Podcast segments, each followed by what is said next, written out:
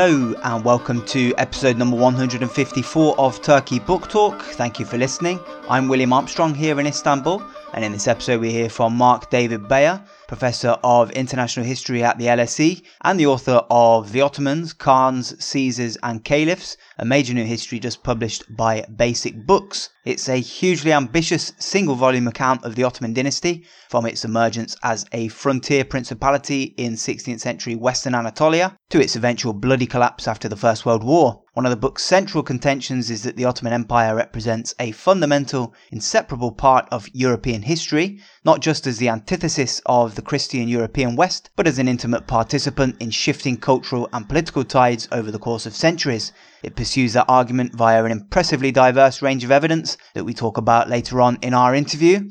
But before we get going, remember that you can find our entire archive of episodes going back to 2015 at turkeybooktalk.com. Also, remember that you can support the podcast by becoming a Turkey Book Talk member via Patreon. Joining as a Turkey Book Talk member gets you various extras, including an exclusive discount of 30% off the price of all books published in IB Tauris and Bloomsbury's excellent Turkey and Ottoman history series. Every one of the hundreds of Turkey Ottoman history titles published by IB Tauris Bloomsbury is available to Turkey Book Talk members at a 30% discount. Members get a special code to use at the online checkout, and that deal is valid for all physical books pre-orders, and ebooks. Also, if you'd rather read these interviews than listen to them, then you're in luck because Turkey Book Talk members receive a PDF transcript of every interview via email as soon as the episode is published. You also get PDF transcripts of the entire archive of Turkey Book Talk interviews when you sign up, including many extras that have not previously been published on the podcast. Members also receive an archive of over 200 book reviews written by myself, ranging from Turkish and international fiction and poetry to history, politics, and journalism related to the Middle East and Europe.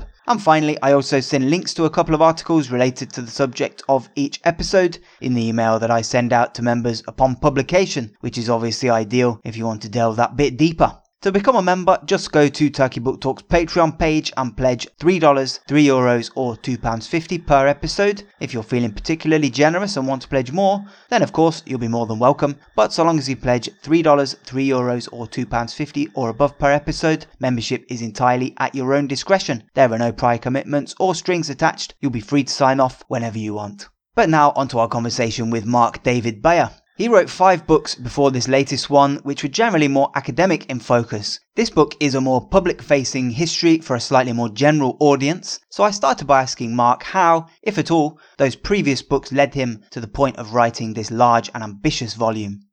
What really led to the writing of this book was my teaching. Like many of the listeners out there, I've been teaching Ottoman history for quite some time and have never been satisfied that there's one book that I can give either to undergraduates or postgraduate students that will tell the story of the Ottomans based on Ottoman literary sources, based on how the Ottomans saw themselves in the world. You know, since Caroline Finkel's book, which was published in 2005, there hasn't been another book written by a scholar that is not only for students, but is also readable and is for any person who wants to learn about the Ottomans. So it was both for my students, so I can say, well, here, here's where I present my research plus the latest research, and we can understand how the Ottomans saw their world. And also, I wanted to emerge from this very obscure place that historians of the Ottoman Empire reside. I mean, let's be honest, you know, there's a lot of us now, and we spend years reading difficult sources and writing important works, and our works are not read. We have to be honest with ourselves. Our works are not read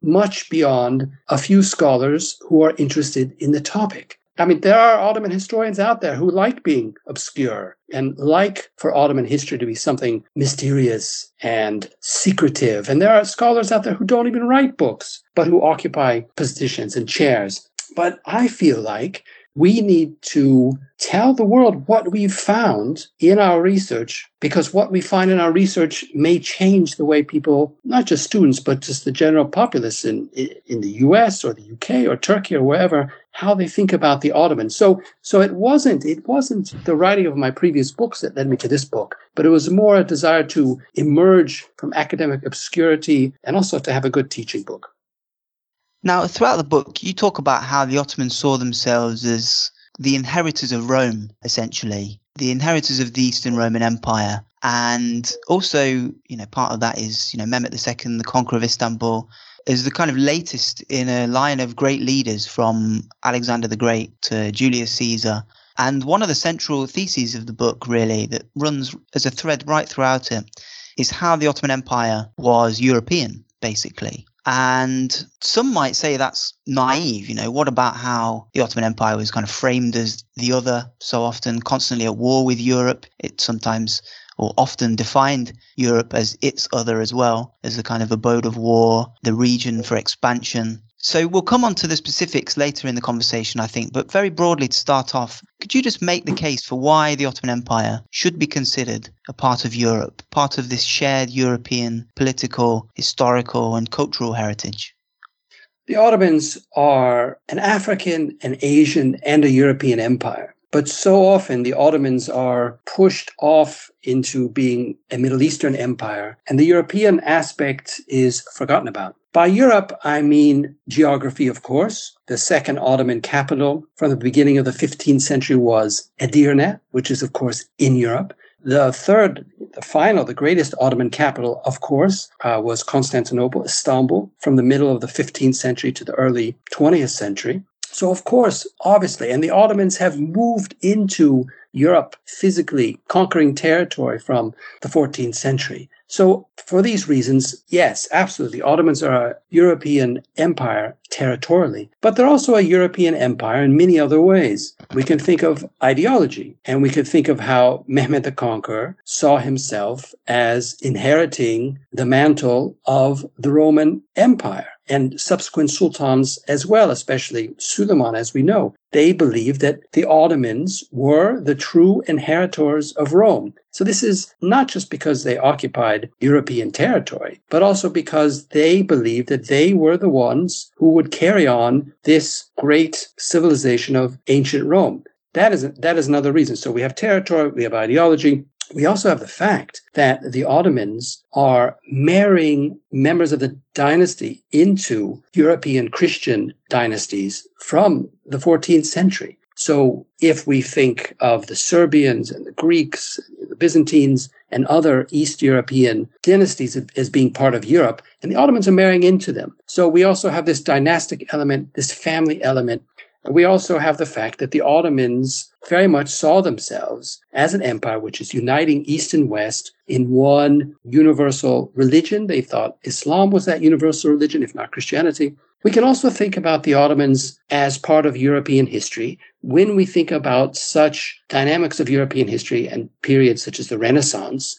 If we can think of them as happening not only in Western or Southern or Central Europe. But when we expand our understanding of Europe to include the Ottomans, if we think of a, of a canvas, if we think of a tableau stretching from London to Baghdad, then we can see how ideas are flowing back and forth, often from east to west. We can also see how these processes, if we think of the Renaissance or if, if we think of the New Age, in the 17th century of limited monarchy, stretching all the way from Western Europe all the way through Eastern Ottoman Europe. Then we see the Ottomans as, as part of European history. Now, again, it's not saying that we're going to take European measures, European historiographical measures of time, uh, events, Renaissance, Age of Discovery. We're going to accept them in their normal way and just insert the Ottomans. That's not what we're doing. We're not trying to we're not trying to make the Ottomans on par with these other histories of other countries. What we're doing is we're saying if we're going to think about the Renaissance, then we have to think about it in a new way that includes the Ottomans. If we think about the Age of Discovery, if we think about these other aspects of European history, we can use these categories, we can use these terms only when we include the Ottomans and see how these dynamics are moving east and west. And one of the characters who really illustrates this is uh, Mehmet II, we're talking about there. The more I learn about him, the more fascinating uh, and complicated he seems. You describe him as a kind of Renaissance prince, essentially. Uh, and among many other things that fit him into this broader European Renaissance picture is his bureaucratic and administrative reforms I realized more than ever reading your book how it was those reforms, as much as the conquests that he led, that had this really crucial long term effect on the future of the Ottoman Empire. So, one example would be that he confirmed this practice of using Christian converts, often from the Balkans, as administrators and that led to the consolidation of a new ruling class in Istanbul, essentially, which was uh, seen as meritocratic. And indeed, meritocracy was the kind of aim for those reforms. And in fact, that was one thing that distinguished him from his predecessors because that actually, as you describe in the book, caused the chagrin really of traditional Muslim Ghazi warriors, the people who had kind of led the conquest of Istanbul. Their power and prestige was actually damaged by the reforms. So that's just one aspect of uh, of how he changed things and how he perhaps helped the Ottoman Empire fit into this European picture. Could you just talk very generally, really, about Mehmet II and how he where he fits into this picture? Well, Mehmed II, as you as you mentioned, saw himself as a Caesar. He he took he conquered the the greats, the Second Rome, and he, in some ways, was envisioning a new Byzantine Empire. Of course, this time with a Muslim ruler. When I think of Mehmet II being a Renaissance man, I think of him in, in cultural terms. And here in London, there's the Victoria and Albert Museum, and they have the Renaissance rooms. And Mehmet II's portrait is in one of those Renaissance rooms. And I always take students there and I say, well, what is he, what is he doing here? And of course, he had his portrait made by Gentile Bellini, a, a Renaissance painter also if you if you look at the way he's depicted the the perspective of the viewer the what his dress how he's framed in a certain in a certain manner the crowns that are distributed around him this is something that we would also see in what is today italy. But not only that but also mehmet ii had medallions struck in his honor again by venetian artists and these medallions depict him on one side, right? So here's an Islamic ruler who's being depicted. Again, this would be, these medallions would not be any different than medallions you'd see in, in Italy at the time. But also on the reverse of those medallions is a nude, is a nude. So Mehmed II also partook in another aspect of Renaissance culture, which was this culture of men desiring boys. And this is this we see in his poetry which I quote in the book. So this is another shared, you know, these these aspects of European and Ottoman history are either forgotten or they're silenced or because they're too embarrassing today. But Mehmed II was a Renaissance man in these cultural terms, having his portrait made, his medallion made, and also expressing this longing and desiring young boys. And in his poetry, you know, writing under a pen name, this character desires Christian boys, and the Christian boys who resided in one of the largely Christian areas of Istanbul, which was Galata. So when I think of Mehmed II, I think of this great military genius who came up with brilliant ways to conquer this city, something that Islamic rulers had desired since the seventh century. I think of him in those uh, ways, but I also think of him as being a typical Renaissance leader of the time. You mentioned it there, sexuality. This is a fascinating part of the whole story. You talk about it in the book, the different perspective of sexuality in the Ottoman Empire that's not very well appreciated today, not very well understood, not even known by many people. As you say there, it's this tradition of romantic love between men and boys very often. And that actually grew, uh, drew on Greek and Roman precedent in many ways. And it also had this corollary in Renaissance Europe, where there was a similar aspect of sexuality that was the same. And again, that's not very well known either today, I don't think. So this is a really fascinating aspect of the whole story. It's also very complicated because it's also wrapped up in the whole question of status and, and age. So you'd have a high status man and a young boy, and it was almost a kind of master and I don't know, in Turkish, you should say Chirak uh, apprentice relationship that is wrapped up in it as well. So there's a, there's a power dynamic that is at the center of this as well. It's not really comparable with what today we would recognize as a kind of homosexual relationship. It, it's something completely different. But again, surprisingly enough, that is something that the Ottoman Empire shared with Europe in this almost pre-modern period and in the Renaissance era, and really going right up to the the reforms of the 19th century when both in Europe and, and in the Ottoman Empire, these aspects were almost, uh, to use a term, straightened out in a way. They were the victim of reforms and the kind of legalistic shift that was part and parcel of modernization. So just talk about that fascinating aspect and how throughout the centuries, sexuality in the Ottoman Empire had this very different aspect that today we should know more about. Well, absolutely. I agree. I agree with, with what you said and how you summarized it. And again, it shows how when we read the Ottoman sources, if you read Ottoman poetry, if you read these tales of different cities, they collected these, different authors wrote books about different cities and all the beautiful young boys who lived in each one.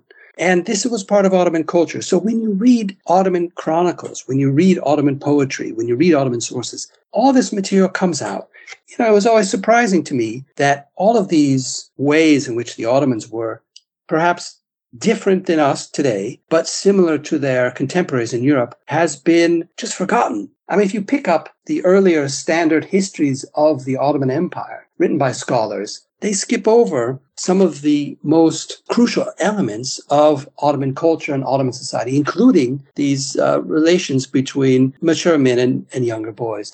It's also the case that one of the things that made the Ottomans so fascinating for their contemporary Europeans was or were the eunuchs in the in the court as well. And the eunuchs also an important and fascinating chapter in Ottoman history that we could talk about both in terms of race, but also in terms of gender and these in between categories.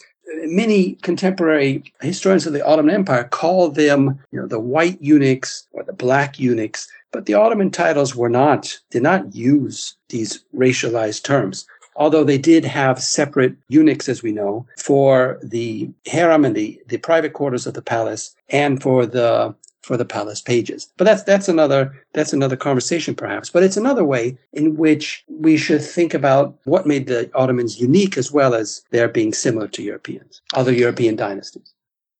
Now, the 16th century is another era that really reinforced the comparison, similarities between the Ottomans and Europe, uh, according to your book, because you paint this picture of them both being roiled by internal religious upheaval. It was really an age of confessionalism, so in the Islamic world, obviously there was this contest between Shia versus Sunni that became reflected in the kind of imperial realm as the competition between the Safavids and the Ottomans, the Shia Safavids, the Sunni Ottomans. And that, as you describe it in the book, resembled somewhat the contest that was going on simultaneously in Europe between the kind of Reformation forces and, you know, the traditional Catholic powers. So what you have is this kind of rivalry that was emerging on a political level, on a religious level, in two different uh, religions of Christianity and, and Islam. And obviously, we could say that those two realms are completely separate, but they were roiled by quite similar forces at the time. So again, uh, according to that reading, you know, the Ottoman Empire can be situated within this broader religious shake-up, essentially, in Europe, this historic shift when all sides were really consumed by millenarian beliefs and it really raised the temperature. It was something that was shared by East and West, essentially. Well, I would agree with you that millenarianism and this idea that there was going to be a final battle between the forces of good and evil and the day of judgment was at hand and that would be followed by a, a period of, of peace with one universal ruler that united East and West and all religions that was definitely occurring in the 16th century from Portugal all the way through the Ottoman Empire, all the way through Iran and South Asia and what is today India. We see this millenarianism, this messianism that absolutely unites East and West in this period. And that's also something that's not too well known. But I wouldn't agree. I wouldn't use, I wouldn't agree that what was happening in Europe, the confessionalization, where the church split into three, Lutheran, Calvinist, and Catholic, was the same as what was occurring in the Islamic world. Of course, Muslims had already had their split already at the beginning of Islamic history, already from the beginning with um, the death of Muhammad. Muslims had already begun to dis- um, divide themselves between the Shi'i and the Sunni. So that confessionalization had already occurred. It, it, became deeper over the centuries as Shi'is and Sunnis distinguished themselves through different rites and practices. So, so that it's not a one-to-one comparison. The split had already happened in, in the Islamic world before. It's true that the divide between Sunnis and Shi'is sharpened with the, the struggle between the Safavids and the Ottomans. But it's not the same as what was happening in Central Europe, because in Central Europe, you had this, you had, of course, you had this war in Germany, hundreds of thousands of people were, were killed, and you had a situation where Christians of different beliefs, as it split, weren't able to live together. And, and the religion of the prince was a religion of, um, of the subjects. That's not exactly what happened in the Ottoman Empire. So the Ottomans, on the one hand, they were sending the Janissaries to war against the Safavids, and the Janissaries' patron saint being Haji Bektash. This is hardly a, a normative Sunni Muslim figure. The adulation and adoration of Ali among the elite Ottoman infantry, the Janissaries, is something that shows that there wasn't a complete confessionalization, that there were these Ali, these Ali supporting elements throughout Ottoman society among different Sufi orders. It's also the case that the Ottomans allowed or preferred Shi'is in such places as southern Lebanon, different parts of actually not just southern, but throughout Lebanon, to serve as administrators throughout this period. So it can't be a confessionalizing state when it's allowing its soldiers to go into battle chanting slogans that would also be appreciated by the other side. It was a matter of loyalty. It was a matter of loyalty as opposed to being always a matter of having 100% belief being um, systematized or centralized or confessionalized. So that's a big difference. So the Ottomans had these pockets of Shi'is in Lebanon that they supported and um, allowed a uh, administrative role. And they also did not try to get rid of all these Shi'i, Shiitistic practices. So, so it's, I wouldn't use the word confessionalization at the time, but I do see that there was a, a sharpening of the division between Shi'i and Sunni. And one of the fascinating aspects of the book, I thought, was uh, your examination of the secularist heritage, essentially, of the Ottoman Empire. It may seem a bit counterintuitive because there's almost a perception in Turkey today and elsewhere of the Ottoman Empire as being almost this kind of Salafist empire where religion defined everything and everything was subordinated to religion. Obviously, that's a very naive and simplistic way of looking at things. And your book shows that there was actually quite a rich secularist heritage going back centuries. It wasn't just the later reforms in the later Ottoman Empire that we can talk about here. You know, there were there were secularist sort of uh, strains going back much further, much deeper, and actually reaching right to the top in terms of how the empire was organized. Essentially, in the figure of the Sultan himself, you know, he was uh, you could argue a, a, a secular figure himself who separated religious law from administrative law in his own person. So just talk about that. You know, that secularist heritage of the Ottoman Empire. It may seem a bit counterintuitive, but uh, it's a really rich line to take, I think. And this, speaking of secularism and tolerance, religious tolerance, this is also another reason to include the Ottomans in the history of Europe. When we think of the history of tolerance and secularism in Europe, we often look to you know, the treaties of Westphalia at the end of the wars of religion, the middle of the 17th century, when for the first time in Central Europe and Western Europe, rulers are beginning to tolerate subjects who are of different religions. By tolerate, we mean simply allowed to live, allowed to continue in those beliefs. And so the story that Europeans tell about secularism begins there in the 17th century.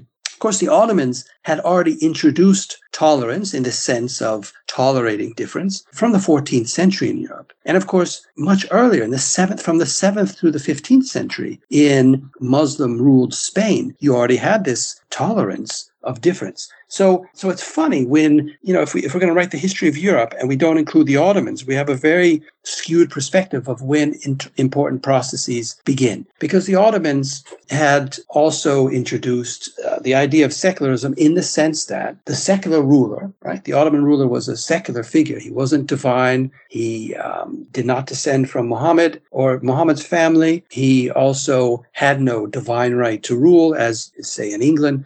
The Ottoman ruler was a secular ruler, largely, until, of course, with Suleiman, they begin to call themselves the caliph as well. well. We can talk about that. But the Ottoman ruler is implementing, and his administrators are implementing sultanic decrees as law, and as law on par with Islamic law. So the Ottomans are ruling through secular law and religious law. And they find ways, especially under Suleiman, he has his administrators find ways so that religious law serves the dynasty, serves the empire, is lined up with religious law, or oversteps it. There were quite a few Ottoman practices of rule that one could argue violated Islamic law and custom, such as the, the collection, the Dev the recruitment of, of Christian boys from among the Christian subjects of the Ottomans. This would seem to violate Islamic law. There's a whole list of practices in Ottoman territories that would seem to violate Islamic law, but secular law overruled it.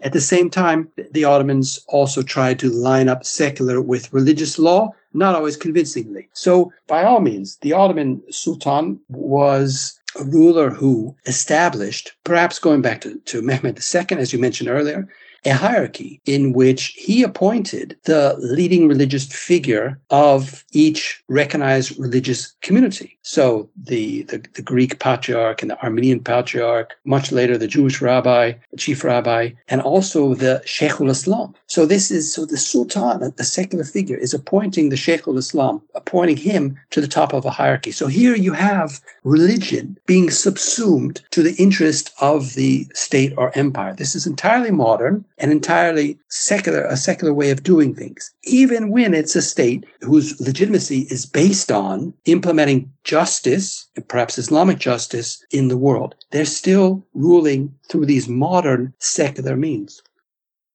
One way of thinking about this, or one thing that reflects interestingly on this, is your discussion in the book of the Qadizadeli fundamentalist movement, religious fundamentalist movement that really emerged in the 17th century. And it was a kind of reaction to, to what they saw as the insufficiently religious, insufficiently Islamic nature of public life uh, in the Ottoman Empire. Emerged in uh, Istanbul, I believe, and it's an interesting reminder, I think, that, that these were internal dynamics between different sections of society. So it didn't define the entire the entire Ottoman society. You know, fundamentalism today isn't the kind of return to a quote Ottoman way.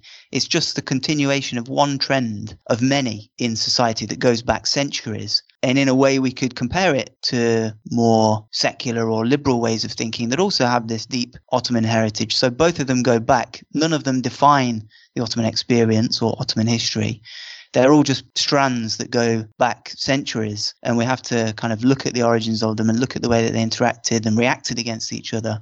And that gives us a much richer and more complicated picture Yes, with the the we I mean again if we we have to include the Ottomans in European history here. So if we think of here in England you have the Puritan movement in the 17th century. In the Ottomans in the 17th century you have their their own Puritan movement emerging from the internal dynamics as you say within Ottoman society, a reaction against many things, a reaction against again these seemingly un-Islamic practices that the dynasty and administration were were implementing, such as using cash for pious foundations, uh, you know, with interest basically, and, and other, other different aspects. We're also having um, young men accompanying the Janissaries to battle. They're very much opposed to that. Sexuality, that expression of, of, of relationship. They also were opposed to the the culture, uh, the taverna culture, the meyhane culture of Istanbul. And they were opposed to the wide use of, well, wine, the consumption of wine, but also opium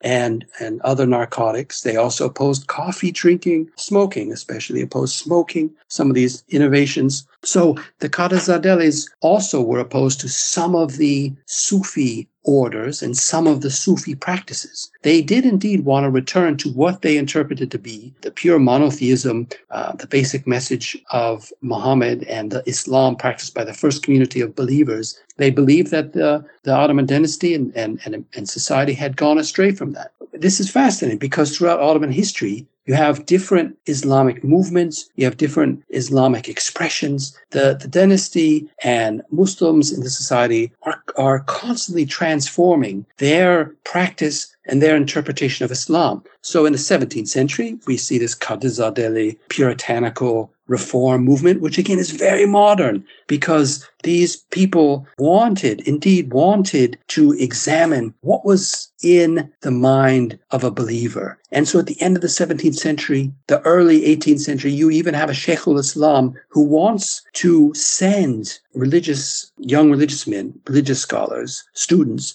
around each town to test and to confirm and to see what Sunni Muslims knew about Islam, how they practiced it, and to teach and guide them. So if the, if there is an era of confessionalization in the Ottoman Empire, it's definitely it's not the 16th century. It's taking place the end of the 17th century due to the Qadizadelis.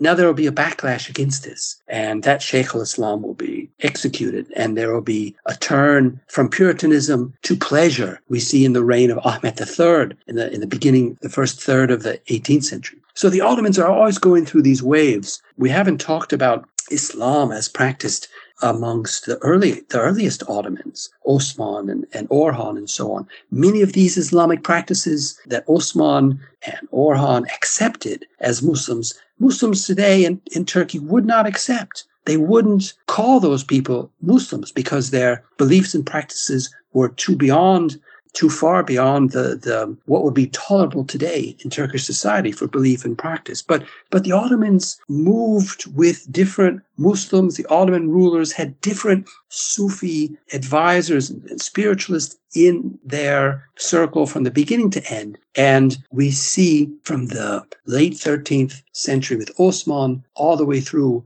Abdul Hamid's time, the turn of the 20th century, we see these different kinds of spiritual advisors ranging from what one scholar has called, and what I use in the book, deviant dervishes, people who purposely violate all the, the morals and manners of society to remind them that basically we all die and, and we need to seek God ranging from those individuals all the way to the kind of advisors that Abdul Hamid II had, who would be at home in Turkey today. Now, I want to change focus a bit here, pushing the timeline forward a bit to uh, to the 19th century, the late 18th century, really, the, the period of, of or, or, modernization steps that started in the military and then gradually throughout the 19th century were extended really to, to all forms of administration, of social order and political order in the Ottoman Empire. And obviously, that came to its fruition really in the Tanzimat decree in the mid 19th century.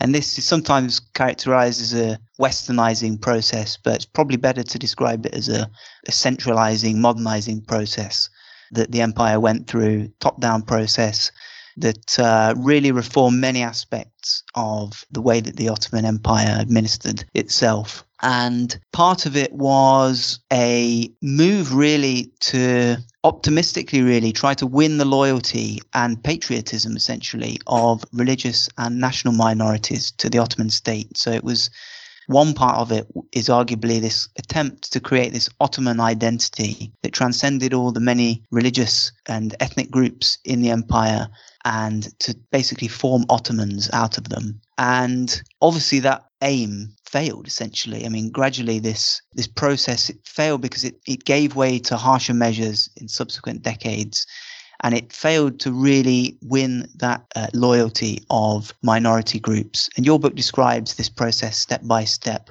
And essentially, it was how a lot of those reforms that were introduced to push forward equality essentially between various religious groups actually exacerbated nationalism, exacerbated difference, and failed to engender this greater loyalty to the state. So, what I want to ask you is, you know, was the failure of this optimistic attempt to create this kind of inclusive Ottomanism, was that inevitable in your view, or do you think things could have taken a different turn?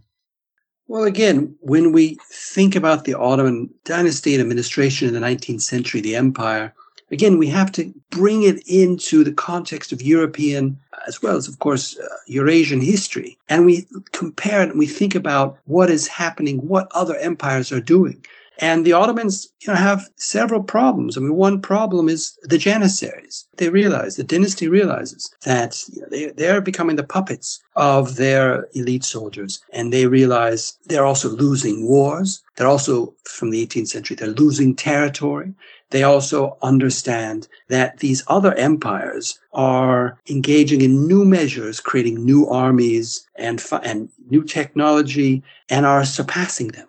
And so, so they realize they, they know what's happening. And so from the early 19th century to the end of empire, well, all the way back to the French Revolution, all the way back to 1789, from 1789 to 1918, So that long period, Ottoman leaders, be they sultans, be they dictators such as Talat Pasha, be they administrators, be they intellectuals such as the Young Ottoman movement or the CUP, the Committee of Union and Progress, all these people, all these men are trying to find ways to, to save the empire. They're not trying to, trying to create a national state or anything like that, but they're trying, they, they realize that things are falling apart. So, of course, the first step in 1826 finally, after efforts for the last generation, finally in 1826 to destroy the Janissaries and to create a new army. This was a step, um, slaughtering thousands of Janissaries and, and also executing the, the Jewish officials who were affiliated with the Janissary,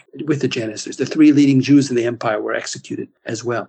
So there's this, this idea that they have to reform the military to stop losing territory, also to, to stop this dangerous situation where the, the Janissaries and the army, they, were overthrowing sultans and dictating who was in power.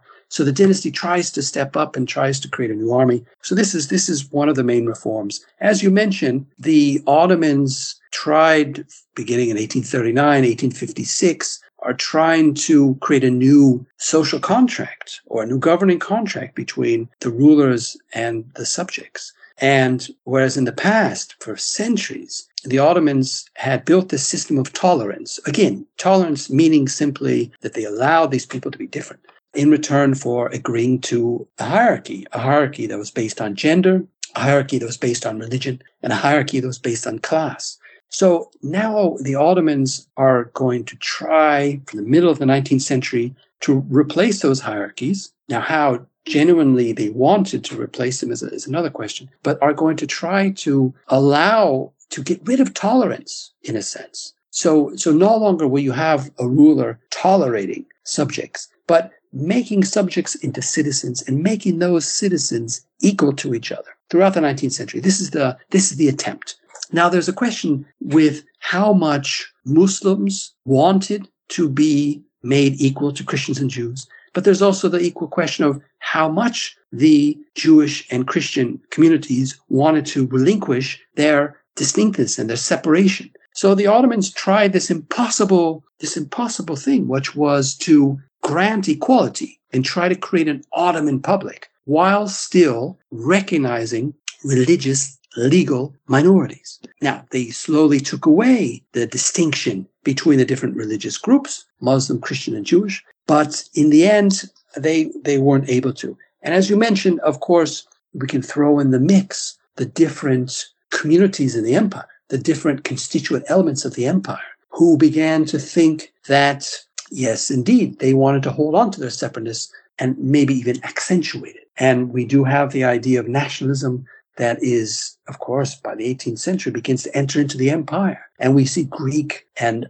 Arab and Armenian nationalisms, for example, but also, of course, the Bulgarian and Macedonian and Greek nationalisms. And these will motivate people to no longer want to be part of the empire or to demand more from the empire that the regime is willing to grant them.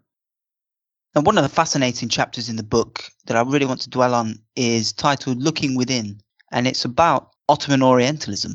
And it talks about how Ottoman elites, particularly during this modernization period, this modernization process, looked at internal others as backward, savage, wild, primitive, basically in need of modernization, in need of civilization. So you talk in the book about how, you know, as one example, Abdul Hamid II comparing Kurds and nomadic tribes in eastern Anatolia to quote the savage tribes in America.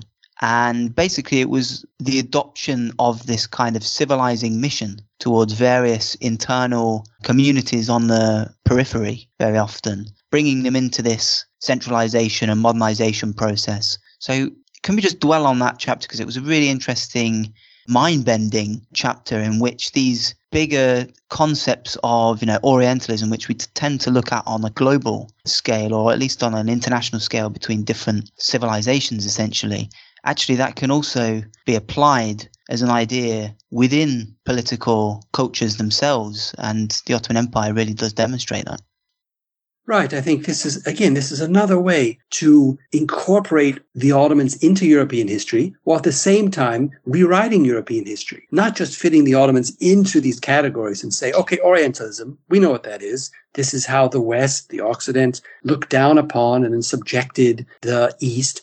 No, but but then seeing how these concepts then finally concepts are traveling west to east from the 18th century, how these concepts of Orientalism, of savage, of civilized, have been or are consumed by the Ottoman elite and then used on the groups that they see as their own Orient. So the way they, the elite begins to write about Arabs and about Kurds and about the Bedouin and even sometimes about women and also nomadic groups. So this is new. These are new ideologies in the 19th century into the 20th century, and they have a huge impact on how the elite and the regime views its subjects, how it treats them, and then this will also have an impact on the end of empire. And uh, I could say more about that in a bit. But the but the idea that these groups, these nomads, these Bedouin, these Arabs in different parts of the ter- of the empire, that they need to be settled down, that they need to be educated, that new schools need to be built in there, in those regions, that they need to be converted to a normative Sunni Islam that we recognize today in Turkey, that other practices, Shiism or Alevism or what have you, need to be suppressed. This is, again, this is not something happening in the 16th century, but this is happening in the 19th century as the Hamidian regime also adopts those other tools of empire that we see the British, the French, and others adopting. So with the rail and the telegraph and the steamship and with all these other measures to control populations, they're also trying to transform the way Islam is practiced and how it is defined in the empire. And they, and they target these different groups. In the book, I talk about, I, I quote the different ways they refer to the people that they are trying to change. And indeed, it is the language of Orientalism.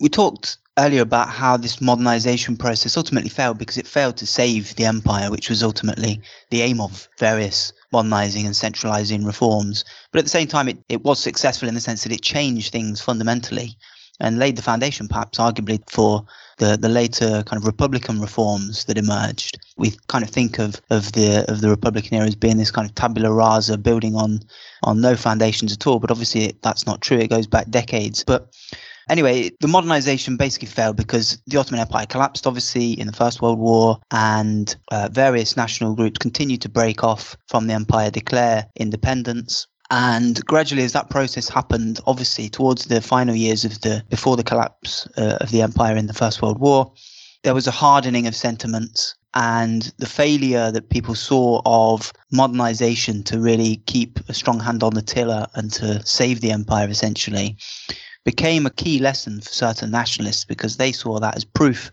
that basically a strong hand was needed to hold things together and it really made the atmosphere very hard in Istanbul. The hopes of earlier reforms had arguably proved naive according to those those figures. And obviously we saw that in the First World War with the Armenian genocide. And your book gives this very unflinching account really. It leaves little doubt uh, as to what was going on. But it does end up actually with the relatively conservative estimate of the numbers killed of, I think, between you say 650,000 to 800,000 people. And uh, that's actually lower than a lot of the estimates that often get made these days. Just talk about how you came up with that figure and also more generally, how did you approach that whole subject and the kind of preceding years that led up to it and the aftermath? These are great questions. Uh, we often say that Ataturk, Mustafa Kemal, is the founder of modern Turkey, but perhaps it was Talat Pasha, or perhaps the founder of modern Turkey was Abdulhamid II. Because all these processes of modernization, of literacy campaigns, of education, of new schools, of homogenizing the empire, of expelling, of annihilating groups that were seen as not being able to belong. This process, these processes started with Abdulhamid II. They reached their, their pinnacle with Talat Pasha, but then they were continued by Mustafa Kemal. Mustafa Kemal is a product of the CUP in this late 19th century, the schools that Abdulhamid II established. So you could think about what responsibility each man has for creating modern Turkey. Now, about about your, your other question about what happened to the Armenians during the First World War. Again, let's go back to the discussion about tolerance. Tolerance is something that a ruler, a prince, a king, a sultan can give or take away. So for centuries, the Ottomans had tolerated difference and allowed Muslims, Christians, Jews to be different.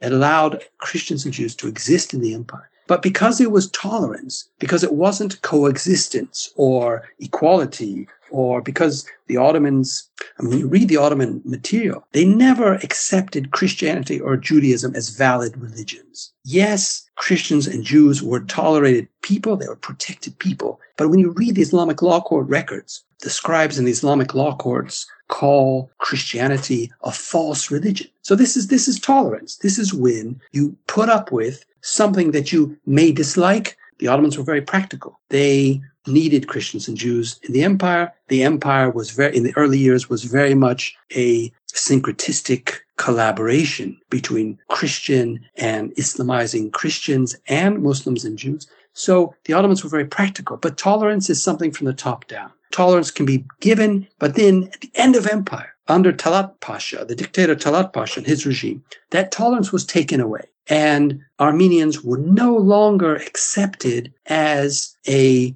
fundamental element of the society. Now, I like to argue that out of all events in Ottoman history, the Armenian genocide is probably one of the most well documented.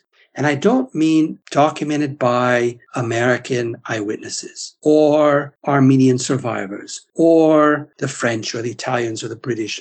I say we know the most about the Armenian genocide from the words, the telegrams, the autobiographical accounts of the perpetrators. And several scholars have shown how, after the genocide, in their autobiographies, these people told us exactly what they did, and there's no reason to doubt the words of the perpetrators, the, the Ottoman Muslim perpetrators. So if we take the records of the trials that were held in 1919 and which found the leaders of the regime guilty and sentenced them to death for acting as a criminal group pretending to be a political party, basically, was the judgment for their crimes. If we just look at those trial records, what are they based on? They're not based on Armenian or American or German or any other sources. They are based on the words and the confessions and the telegrams and the orders and the, the eyewitness accounts of the Ottoman Muslim perpetrators. So we have this body of material. We have Talat Pasha's diary, you would call it. I mean, in British English, diary,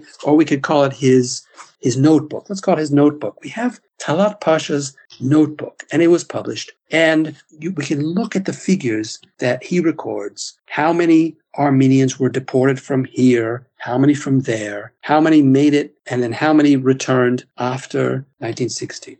To use his figures and, and his estimates, he's very clear how many were deported and how many returned. If we use the figures, if we use the claims of the architect of the genocide, then you come up with that figure of 650,000 to 800,000.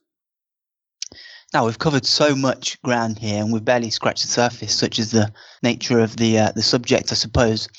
Is there anything that uh, you want to address in a bit more detail here that we haven't been able to cover, or uh, there is one theme of the book, a major thesis of the book, that I don't think we've discussed in detail. I'll just mention it briefly. I want the reader to get the impression that the Ottoman Empire existed, the dynasties, one family ruled for you know six centuries. It's it's a phenomenal achievement for one family to stay in power that long. But I also want to give the reader the impression that that rule wasn't always so solid. It wasn't determined. It wasn't you know, didn't have to be 600 years. There are many points in the history of the dynasty and the empire where things fell apart, where the dynasty could have ended from either external attacks or internal splits, or just sometimes the, abil- the inability to produce a male heir.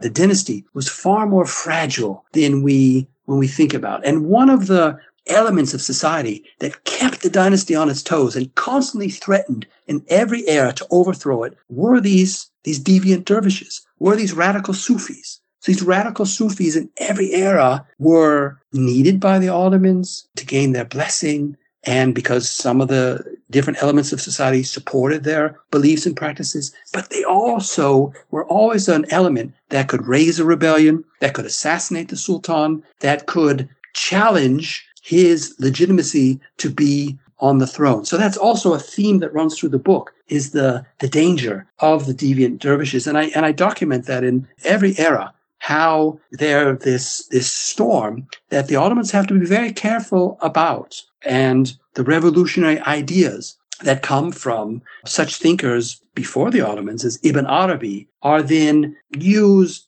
manipulated, put into practice by dervishes who believe they should, they can, they must dethrone the Sultan and, and sit in his place. And in the book, I even talk about a, a Jewish figure, Shabbatai Tzvi, who's again in this same stream of radical mystics who also believes that he should be the ruler. That was Marc David Baer. Many thanks to him for joining for this episode number 154 Remember, if you enjoy Turkey Book Talk, you can support it by joining as a member on Patreon. Membership gets you that 30% discount on all Turkey Ottoman history books published by IB Tauris and Bloomsbury, transcripts of every interview, transcripts of the entire archive of interviews, access to an archive of over 200 book reviews written by me, and links via email to articles and other content related to the subject of each episode. For all that, just go to Turkey Book Talk's Patreon account and pledge $3, 3 euros, or £2.50 per episode. Do also rate Turkey Book Talk on whatever podcast platform you use. Follow via our website, turkeybooktalk.com, or via Twitter, or via our Facebook page, or all of them. And I always enjoy hearing from listeners, so do send any recommendations, feedback, or abuse to williamjohnarmstrong at gmail.com. And finally, before I go, let me remind you once again to check out a friend of Turkey Book Talk, Turkey Recap. Turkey Recap is a weekly email newsletter that's put together by the journalist Diego Cupolo. It's a package bringing together all major developments in Turkey over the past seven days, links to interesting articles, and some excellent puns. Go to turkeyrecap.com and follow the links there to subscribe. But until our next episode of Turkey Book Talk in a couple of weeks, thank you very much for listening.